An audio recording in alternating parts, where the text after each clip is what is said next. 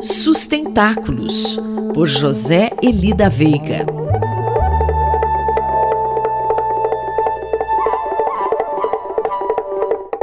Professor José Elida Veiga, bom dia.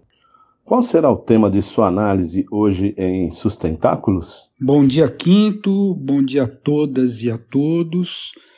Hoje eu gostaria de chamar a atenção dos ouvintes para um problema sério na formação, no, conteúdo do ensino nas nossas universidades, evidentemente me baseando na minha experiência na USP, mas supondo que o mesmo problema ocorra em quase todas as outras universidades do Brasil, até se houver alguma exceção, eu gostaria de ficar sabendo, que alguém me avise, por favor é o completo desconhecimento da teoria do Darwin, da teoria darwiniana.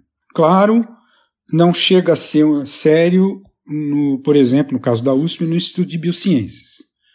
Lá há professores muito capacitados nessa área e que certamente nos seus cursos dão uma formação aos alunos que inclui um bom conhecimento da teoria darwiniana.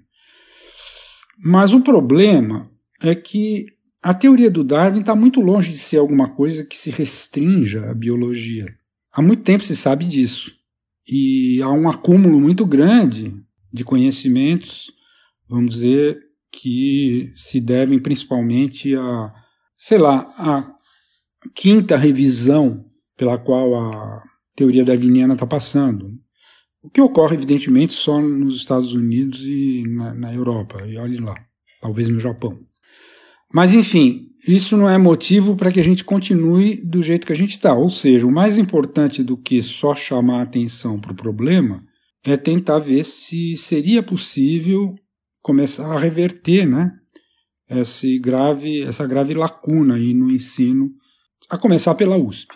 Há alguma iniciativa que vem sendo realizada para amenizar esse problema, professor? Então, um esforço nesse sentido está sendo feito no Instituto de Estudos Avançados, no IEA, na medida em que ele promove um ciclo que tem justamente esse objetivo. É um ciclo de conversas mensais com estudiosos da teoria darwiniana. Começou com o professor Nélio Biso, dando uma abertura de caráter mais histórico e pedagógico, vamos dizer assim. Depois teve um filósofo, talvez o melhor filósofo brasileiro nessa área, que é o Paulo Abrantes. E depois, muita gente vai ficar surpresa, direito constitucional. Uma tese que foi de um brasileiro, no caso Fábio Portela, que foi publicada na Alemanha, em inglês, por uma ótima editora. Ele falou no, recentemente, é fácil de achar porque isso tudo fica disponível no, na videoteca do, do, do IEA.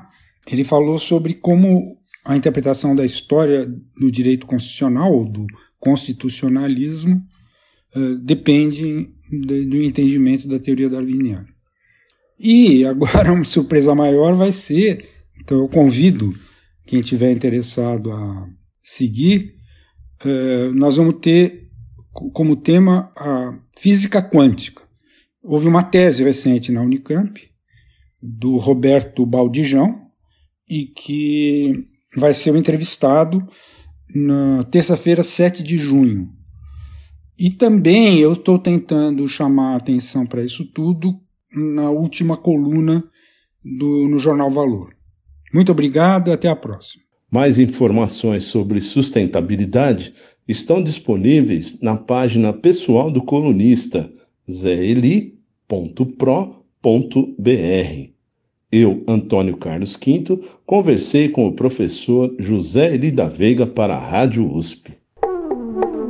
Sustentáculos, por José Eli da Veiga.